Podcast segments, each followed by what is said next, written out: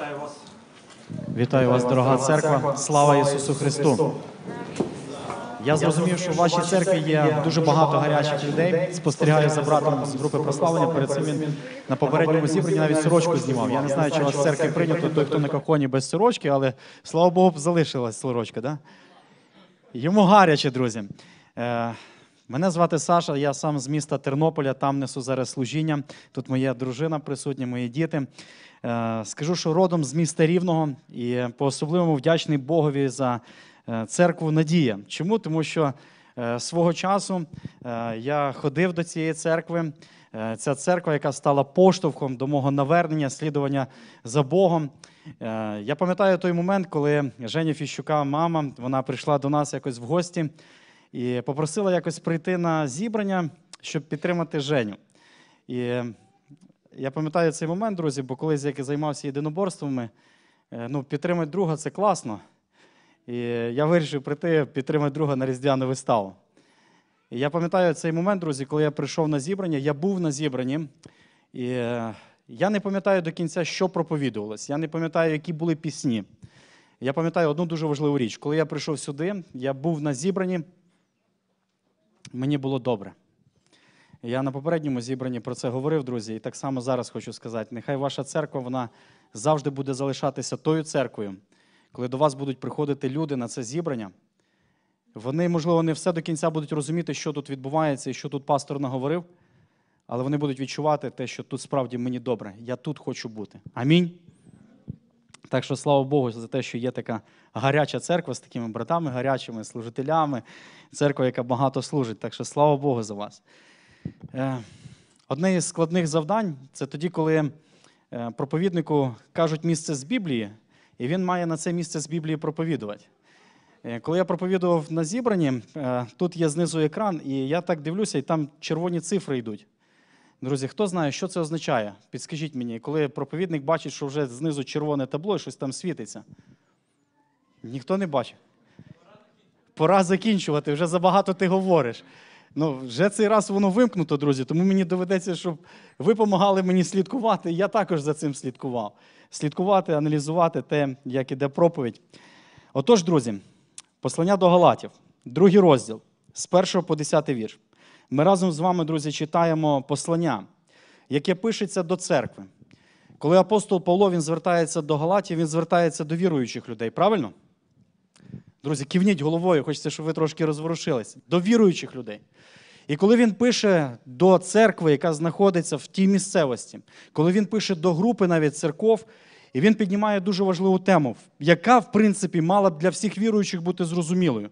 Він говорить про те, що праведний житиме вірою. Він піднімає тему, яка дуже важлива. Він піднімає тему Євангелії. І знову ж таки, ніби прості теми, які мали б давно бути зрозумілими в церкві. Ну, тема віри це по замовченню. Тема Євангелія теж по замовченню. Але коли він пише послання до Галатів, він піднімає ці речі, виявляється, що ми, віруючі християни, ми можемо відходити від віри. Виявляється, що ми можемо переставати вірити навіть в Євангелію. І це досить складно, тому що послання піднімає таку тематику. І коли апостол Павло пише послання до Галатів, друзі, воно складається з трьох таких важливих складових: це історія, що відбувалося з Павлом. Третій, четвертий розділ це богослів'я в те, що вірить Павло і чому варто вірити в Євангелію. І п'ятий, шостий розділ це той момент, коли апостол Павло наголошує про практику життя. І це дуже важлива річ, друзі. Послухайте дуже уважно. Коли ми з вами по-справжньому віримо в Євангелію, ми погодимося з наступними тезами. Одного разу, коли я готував проповідь на тему, що таке Євангелія, я виписував багато різних тез з різних книг, що вказують і пояснюють, що ж таке Євангелія. Отож, друзі, Євангелія це історія не про мене. Євангелія це не те, що я зробив для Бога, це те, що Бог зробив для мене. Євангелія дає особливу благодать, звільняє від осуду і гріха. Євангелія це не просто порада, це добра новина, настанова. Євангелія приносить плід в моє життя, покаяння, переміну зсередини, яка виливається назовні, благочестиве життя, плоди духа, спонукає служити іншим і проповідувати іншим. Євангелія, друзі, це те, що треба проповідувати самому собі. Це те, що треба захищати. Це те, чим потрібно жити щодня. Євангелія це розуміння того, що в цьому житті все, що ти заслуговуєш, знаєте, що це, друзі? Це пекло. Єдине, що ти в цьому житті заслуговуєш, це пекло. Коли почалося відключення світла, в українців, так як ми всі українці, в нас постало тільки одне питання. Знаєте яке? Ми ж всі віримо в те, що ми заслуговуємо щось краще. Ми віримо, що нам треба щось ліпше.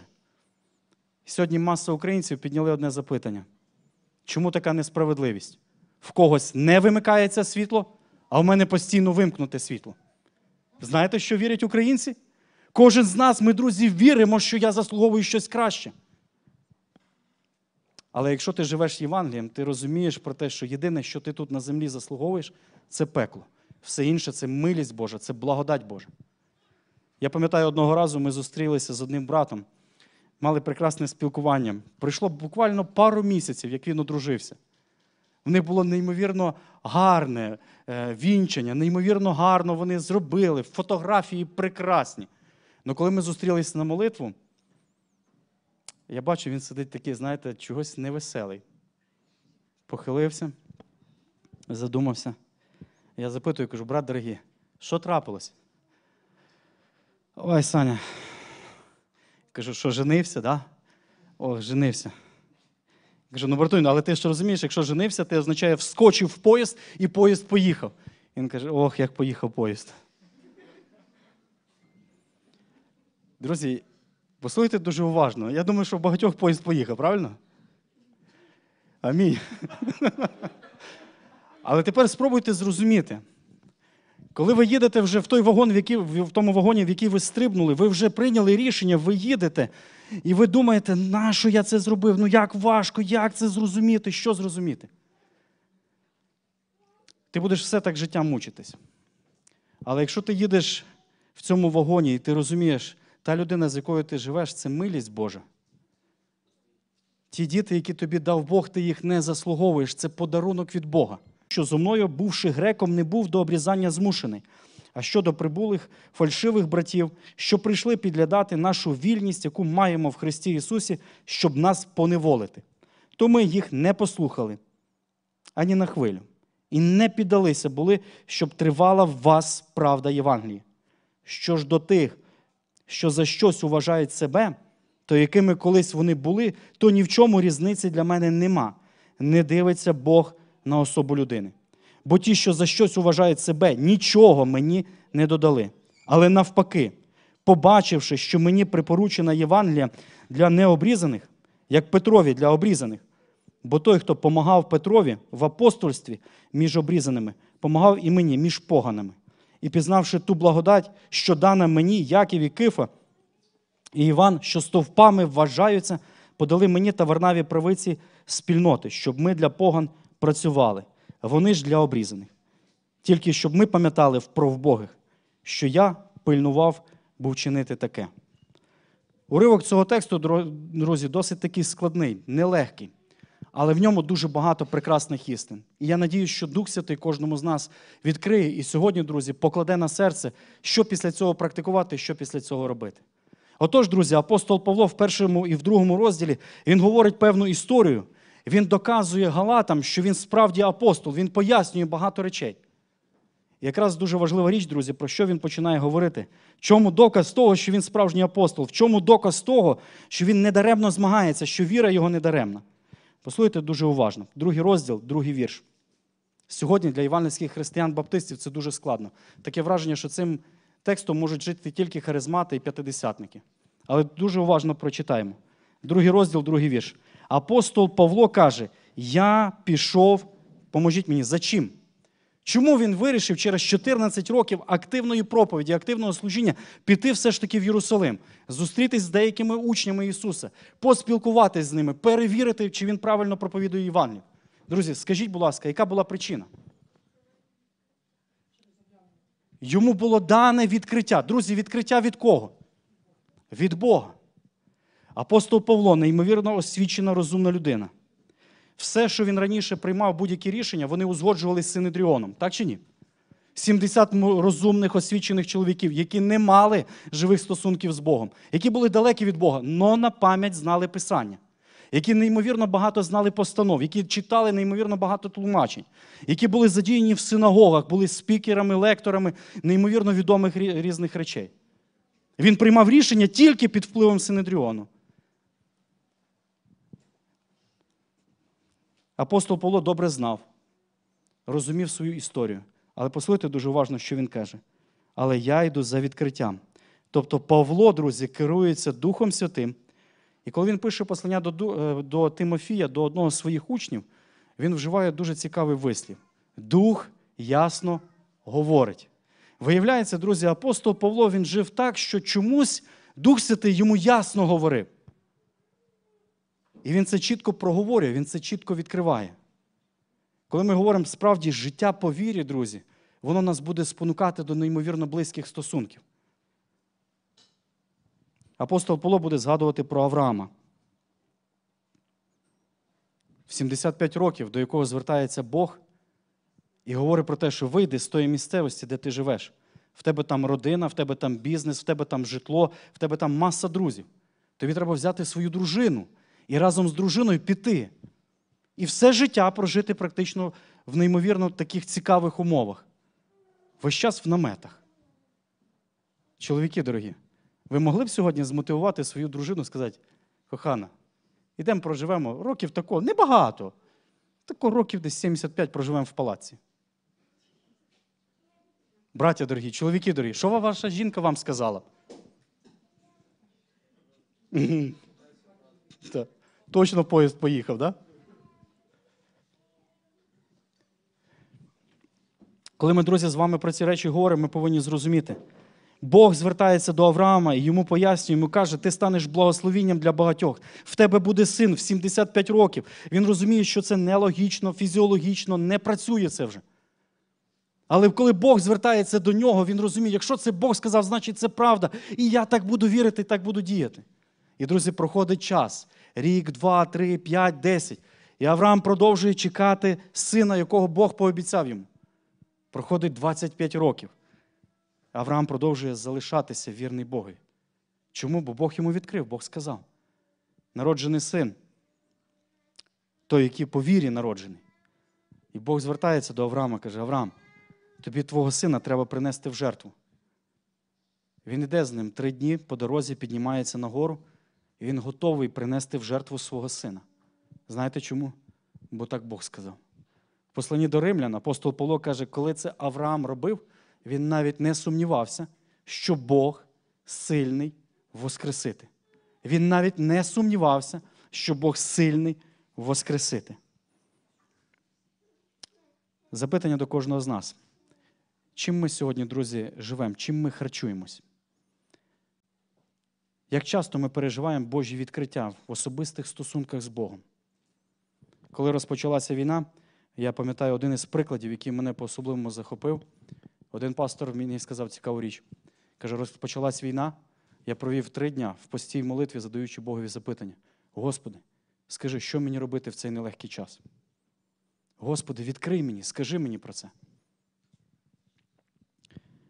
Коли приходять складні обставини в наше життя, друзі, нам важливо мати керівництво від Бога. Що тобі відкриє і скаже Бог? Як ти почнеш діяти, як ти будеш діяти? Самуїл, відома особистість, духовна особистість, одного разу почув про те, що треба піти помазати нового царя. Визнати, що є новий цар в державі. Це було нелегко, небезпечно. В час правління Саула, іншого царя, він має помазувати іншого людину. І він приходить в сім'ю. І пам'ятаєте, як він дивиться? Єсей, батько Давида, приводить кого тільки. Він навіть забув, що один з його синів пасе там десь на полі. Так чи ні? Пам'ятаєте, як Бог звертається до Самуїла, і Бог йому каже про те, що я не дивлюсь на що? На обличчя. Я не на це звертаю увагу, я дивлюсь на серце людини. Самуїл переживає те, що Бог йому відкриває певні речі. Коли Бог, друзі, звертається до Ноя, будуй ковчег. Коли Бог звертається до Моїсея, тобі треба буде вивести народ. Коли Бог звертається до Гедеона і каже: Гедеон, ти мужній, Пам'ятаєте, чим цей момент Гедеон займається? В ямі переляканий молотить пшеницю, щоб тільки ніхто не побачив. І Бог до нього звертається, муж хоробрий. Я думаю, що в цей момент Гедеон хто? Він точно не про себе думав. Я думаю, браття дорогі, до багатьох з вас Бог стукається про те, що ти маєш бути лідером групи. І ви в цей момент говорите, хто? В церкві треба нові проповідники. Хто? Постійно ззаду тільки сестри сидять і будуть, ну, сестра, може ти? У нас, друзі, покоління настало те, що ми боїмося відповідальності, ми дуже часто її на когось скидаємо. Апостол Павло він говорить: я пішов за відкриттям. І для нього, як для апостола, послухайте дуже уважно, це було досить хорошим смирінням. Освічений, розумний. Практично він каже: я був як досконалий в фарисействі. Я дуже добре знаю Писання, я володію вільно. Але йому Бог каже, і Бог йому відкриває: іди. Знаєте, до кого йти? Іди в Єрусалим, іди до Петра, іди до інших учнів. Друзі, ви розумієте, що, я не знаю, це апостол Павло як певний професор. Піти до кого? До Петра. Хто був Петро, друзі, за освітою? Він навіть школу не закінчив нормально, так? Він зразу пішов рибу ловити. Піди до нього, поспілкуйся з ним. І це, друзі, певне смиріння. Але апостол Павло він має живу віру, і вона характеризується якраз цим. Бог має близькі стосунки з ним. Бог йому відкриває, Бог його, друзі, направляє, Бог його наставляє. І це велика благодать, і це, друзі, велика радість. Як часто ми сьогодні переживаємо відкриття від Бога? Чи ми знаємо, як сьогодні діяти, як жити? Це дуже важливо, друзі. Це дуже важливо. Друга дуже цікава річ, коли ми читаємо цей уривок тексту, ми бачимо наступне, також в другому і третьому вірші. Апостол Павло він проголошує і далі каже: і подав їм Євангелію, що її проповідую між поганами, особливо знатнішим, чи не дарма змагаюся я, чи змагався. Коли апостол Павло про цю річ говорить, він відкриває ще один цікавий момент. Він, як людина, яка праведна, яка живе вірою, він не боїться, щоб його хтось перевірив. Він навіть навпаки іде, щоб його перевірили, чи він взагалі правильно проповідує, чи він взагалі правильно діє. І ви знаєте, друзі, це ознака духовно зрілої людини. Бути відкритим до того, що тебе може хтось проаналізувати. Бути відкритим, почути думку когось. Взагалі, друзі, навіть ознака психічно здорової людини аналізувати себе і себе адекватно оцінювати. Людина, яка психічно нездорова, вона живе по дуже цікавому принципу. Психічно нездорової людини вона здорова, всі інші проти неї. Ось так мислить нездорова психіка. Коли ми, друзі, говоримо про апостола Павла, він каже: Я пішов до них. Взнати, чи не дарма я змагаюся, чи не дарма я проповідую, чи не дарма я протестую, чи не дарма я так багато чого терплю. І апостол Павло, пишучи послання до Коринфян, друзі, задавав завдання для коринтян. Друзі, перевіряйте себе, чи ви в вірі. Випробовуйте себе, чи ви справді живете вірою. На попередньому зібранні я задавав декілька цікавих запитань. Церква називається Надія, так? А в чому різниця між надією і вірою? Ви взнавали, в чому різниця взагалі? Що Біблія про це говорить? Ви могли б пояснити, а в чому ж різниця? Є речі, друзі, коли ми вчимося, просто так прийшли, так прийняли, ми віримо так, тому що так нам передали, нам так сказали. але ми навіть глибоко це не досліджували. Одного разу я приходжу на зустріч, маю спілкування з деякими людьми, які далекі від Бога. І один з чоловіків мені задає запитання: От Саша каже, ти ж говориш, що Ісусу було 33,5 роки. А каже, а де це в Біблії написано? Звідки ти взяв, що Ісусу було 33,5 роки? Друзі, а звідки ми взяли, що Ісусу було 33,5 роки? Ну звідки це взяли? Де в Євангелії сказано вік Ісуса Христа? І ви знаєте, що я дякую Богові, що є Дух Святий, Бог мені підказав, і я дав пояснення цьому чоловікові, звідки взято 33,5 роки. Чому пояснюється 33,5 роки? Якщо ви не знаєте, друзі, це домашнє завдання. Хто був на попередньому зібранні, має вже відповідь, вже почули. Перевіряємо себе навіть в елементарних речах. Перевірити себе, друзі, в тому, як я приймаю рішення, керуючись біблійними принципами якими принципами я керуюсь, коли купую одяг, коли думаю про одруження, коли відправляю дітей на гуртки. Взагалі, чим я керуюся в цей момент? Знаєте, що апостол Павло говорить? Він каже: прибуло багато фальшивих братів, які хотіли нас втягнути, поневолити нас, зробити нам зло. Я думаю, друзі, велике благо, якщо ми знаходимося в церкві і є поряд нас люди, які нас можуть проаналізувати, перевірити. І це велике благо, неймовірне благо. Якщо в вашій церкві є пастор церкви, і ви добре знаєте, що Бог його обдарував, дав йому здібності і таланти, і він точно може вам порадити зі сторони сказати, чи з вами все добре. Можливо, ви збираєтесь одружуватись. Друзі, вам взагалі ну, просто благословіння прийти до пастора і сказати, пастор, я взагалі адекватну річ роблю. Я взагалі адекватний. Я вам скажу, друзі, варто задавати в сучасному суспільстві, варто задавати ці запитання. Один пастор церкви розказує, коли до нього прийшло на консультування, одна сестричка з братом, вони збираються одружуватись. Вона дуже гарно одягнута, а він просто страшно одягнутий. І вона до нього каже: пастор церкви задає це запитання до неї і каже: Слухай, от ви збираєтесь одружуватись. Скажи чесно, ти що віриш, що ти його переодягнеш? А вона, знаєте, так сидить і каже: хм, та-да. Друзі, треба себе. Ви так смієтесь, ніби я десь вгадав. Вибачте, значить, це дар пророка. Я тут не можу ніяк пояснити. Коли ми, друзі, про цю річ говоримо, сестра дорога, не вірь. Він не зміниться, він не почне по-іншому одягатися. Знаєте, цікава річ, коли ти одружуєшся і ти думаєш про те, що коли я одружуся, е, знаєте, от, коли я одружуся, я її поміняю. Вона буде більш духовна, вона стане кращою. Народ, ті, хто вже одружені, ви пробували когось міняти? Шлюбну половинку пробували свою міняти? Скажіть чесно, вдавалось? Вдалося трохи? Слава Богу, якщо вдалося. Я думаю, це саме невдячна праця когось змінювати, друзі. Це неймовірно страшно. Різними методами, так?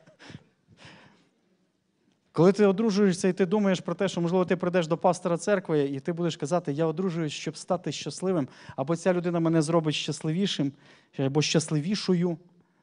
Друзі, це все міф. Це не працює. Але як добре, коли буде людина з боку, яка скаже, так не працює, так не діє. Так не буде. Я знаю тут одну одну сестричку, яка казала: я вийду заміж за одного, тільки за чоловіка, який там, ну якось вона так цікаво формулювала, мені допоможеш, Олена. Е, вона формулювала про те, що я вийду заміж за того, хто буде говорити Лена, ну не Оленка. Як зараз ти до неї звертаєшся? Оленка? І знаєш, що саме цікаве, якщо її запитати, як тобі подобається, Оленка, як тобі подобається, як тебе? Подобається. Що ж ти вірила до цього? Друзі, нам треба перевіряти, чи ми в вірі.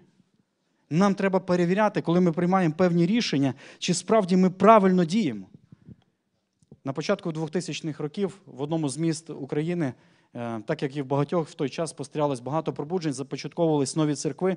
І ось одна церква, яка започаткувалася, неймовірно швидко почала розвиватись. Там 70-80 членів церкви, буквально наступний рік ще більше, ще більше людей. І один з пасторів, він мені розказує свідоцтво про своє життя, негативне свідоцтво, друзі. І він каже: Саша, ми попали в певне відхилення. Ми повернулись в іудаїзм. Почали жити окремою громадою, було обрізання навіть в них. Ми почали певні речі робити, каже, ми повністю занурилися в старий заповіт. Ми почали жити так, як вчить старий заповіт.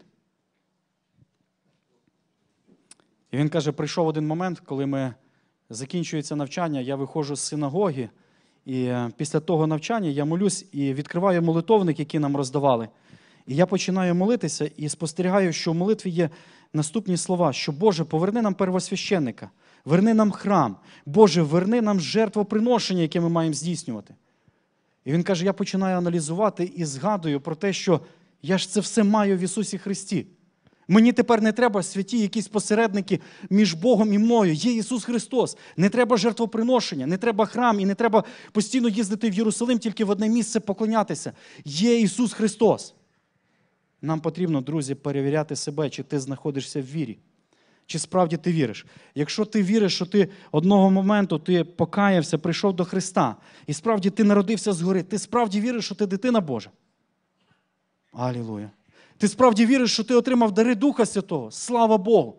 Тепер розкажи, як ти ними служиш, якщо ти віриш в це. Як один брат перед цим мені сказав: о, каже, це вже важкувато. Апостол Павло, друзі, він як зріла людина, він не боїться піти до інших і оцінити те, як він живе. Чи справді він в свободі, чи він правильно проповідує, чи, можливо, він робить якісь неадекватні речі. Друзі, це дуже важливо. Наступне, коли апостол Павло проповідує і далі пояснює Галатам, він відкриває цікаву річ, друзі, що є певне протистояння. І він не боїться виявити, назвати і описати цих людей. Послухайте, цікаво, як він каже, четвертий, п'ятий вірш. А щодо прибулих, і далі використовує е, слово фальшивих братів, що прийшли підглядати нашу вільність, яку маємо в Христі Ісусі, щоб нас поневолити, то ми їх не послухали ані на хвилю. Коли ми, друзі, з вами говоримо про цю річ, апостол Павло не ведеться на таке поняття, знаєте, якби він одразу пристає до таких людей, він їх підбадьорює, він їм тисне руку, він на їхній стороні, які просто вживають фразу Я також вірю в Ісуса. Я також вірю в Ісуса. Він не так реагує на ці речі. Він задається глибшими запитаннями, чи справді люди так живуть, чи вони, можливо, до Ісуса, чи до віри в Ісуса вони додають ще. Плюс треба робити певні речі. Він їх називає фальшивими, друзі. І ви знаєте, що якщо ви будете читати далі послання до Галатів, ви побачите, що Павло він навіть протистоїть Петру, бо Петро почав лицемірити. Він протистоїть Варнаві, він протистоїть багатьом іншим людям. Коли ми з вами говоримо про цю річ, друзі, апостол Павло в своєму посланні піднімає конфлікт неймовірного рівня, конфлікт, який буде записаний читатися тисячами років. Конфлікт між апостолами, уявляєте собі? І він про це сміливо говорить. Він про це сміливо проповідує. Він каже, так не можна діяти. Коли ми, друзі, про ці речі говоримо, людина, яка справді хоче знати, чи не даремно живе, вона добре знає, в що вона вірить, і вона дуже добре знає, в що вона не вірить. Я пам'ятаю, якось одного разу спілкуюся з деякими людьми, які насміхаються зі свідків Єгових. Вони кажуть, та вони не вірять в Ісуса, що Ісус то Бог. А я задаю запитання: а ти віриш, що Ісус це Бог? Так, докажи мені. Окей, якщо ти хочеш комусь протистояти, і ти кажеш, хтось не правий, то розкажи, в що ти віриш. Докажи те, що ти віриш, це правда. Друзі, Павло не, боїтесь, не боїться протистояти. Павло чітко проповідує, чітко це розуміє. Христос протистояв фарисеям, Він чітко це виявляв. Христос вмів протистояти учням в бесідах, в розмовах. Пам'ятаєте, коли Христос проповідує про свою смерть, Він говорить про те, що мене чекає важкий період, будуть знущатися, вб'ють, я воскресну. А пізніше мама з двома синами приходить в цей момент і каже: Ісус, що ти думаєш? Праворуч чи ліворуч? Ну, мама переживає, щоб влаштувати синів. А Ісус далі направляє і каже: ви хочете пити ту чашу, що я п'ю? Будете пити. Ви хочете пережити те, що я переживу? Так. Але праворуч і ліворуч це не моя відповідальність. Ваше завдання. Хочеш бути великим, стань маленьким. Друзі, це сьогодні неймовірно актуально для всіх віруючих. Коли в повітрі постійно ти чуєш про смерть, загибель, нам, віруючим, друзі, небезпечно займатися змаганням, хто праворуч і ліворуч. Сьогодні це навіть змагання почалося, друзі, між церквами. Скільки пакунків ви роздаєте в тиждень? Один брат пише, виставляє в інстаграм. Ми роздали там пару тисяч продуктових за місяць. Таке враження, друзі, що ми перейшли в сферу того, якщо ти фотографію не виставив, що ти служиш, ти не служиш. Таке враження, що ми вибираємо зараз проповідників, друзі, через те, наскільки він вміє ввести інстаграм-сторінку. Оце толковий проповідник, бо в нього дуже клюві фотки. А те, що він в боргах і винен комусь гроші, то не страшно. Апостол Павло, друзі, не боїться піднімати ці теми і прямо про це говорити. Христос не боїться це виставляти наверх. Одного разу Ісус, коли після Воскресіння Він прийшов до своїх учнів, Він почав їм проповідувати, друзі, проводити певний семінар. І цей семінар тривав 40 днів. 40 днів Ісус Христос проповідує про Царство Небесне, про Царство Боже. І на сороковий день учні, уважно слухаючи Ісуса, бачучи Воскреслого Христа з ранами, друзі, бачучи неймовірне явище, на сороковий день, знаєте, яке питання вони задають? Ісус, а коли ти відбудуєш царство Ізраїля? 40 днів підряд він їм проповідує Царство Небесне, Царство Небесне, Царство Небесне. А вони задають запитання, коли ти нас звільниш з римської окупації? А коли ти нас вже звільниш від цього? Коли ми читаємо з вами книгу дії апостолів, ми далі бачимо, що е, ті, хто були з іудеїв, з євреїв, їм важко було повірити, що Євангелія, друзі, для всіх призначена. Петро навіть до кінця не вірив, що язичники можуть спасатися. Він не до кінця вірив навіть ці речі. Він не до кінця навіть вірив в те, що може в церкві бути рівність між багатими і бідними. Він навіть до кінця не вірив, що рівність може бути між язичниками і євреями в церкві. Євреї мають бути трошки в статусі вище. Сьогодні навіть дехто з нас не може, може ну, так би складно повірити, те, що між тим, хто закінчив семінарію, і тим, хто ніколи не вчився в семінарії, може в церкві бути рівність. Бо той, хто вчився, то трохи краще тісто. А той, хто ніколи не вчився в семінарі, то гірше. Ісус, друзі, протистояв всім цим речам. І Він розширював бачення апостолам, і Він говорив про те, що ви маєте стати свідками від початку, від Єрусалиму аж до кінця світу. Ось, друзі, в чому важливість Євангелія. Якщо ти хочеш перевіряти себе, якщо ти хочеш проповідувати, якщо ти хочеш добре знати, чи ти правильно живеш, перед тим, як протистояти, вивчив те, що ти віриш. І тоді будеш протистояти неправдивим речам. Четверта дуже важлива річ, друзі, яку відмічає апостол Павло в посланні до Галатів з 6 по 10 вірш. Послухайте дуже уважно, як він далі каже. Далі він відкриває цікавий принцип. Його переконання, його апостольство не залежить, друзі, від того, хто як його оцінює. З 6 по 10 вірш. Що ж до тих, що за щось вважають себе, та якими колись вони були, то ні в чому різниці для мене нема. Не дивиться Бог на особу людини, бо ті, що за щось вважають себе, нічого мені не додали. Але навпаки, побачивши, що мені припоручена Євангелія для необрізаних, як Петрові, для обрізаних, бо той, хто помагав Петрові в апостольстві між обрізаними, помагав і мені між поганими.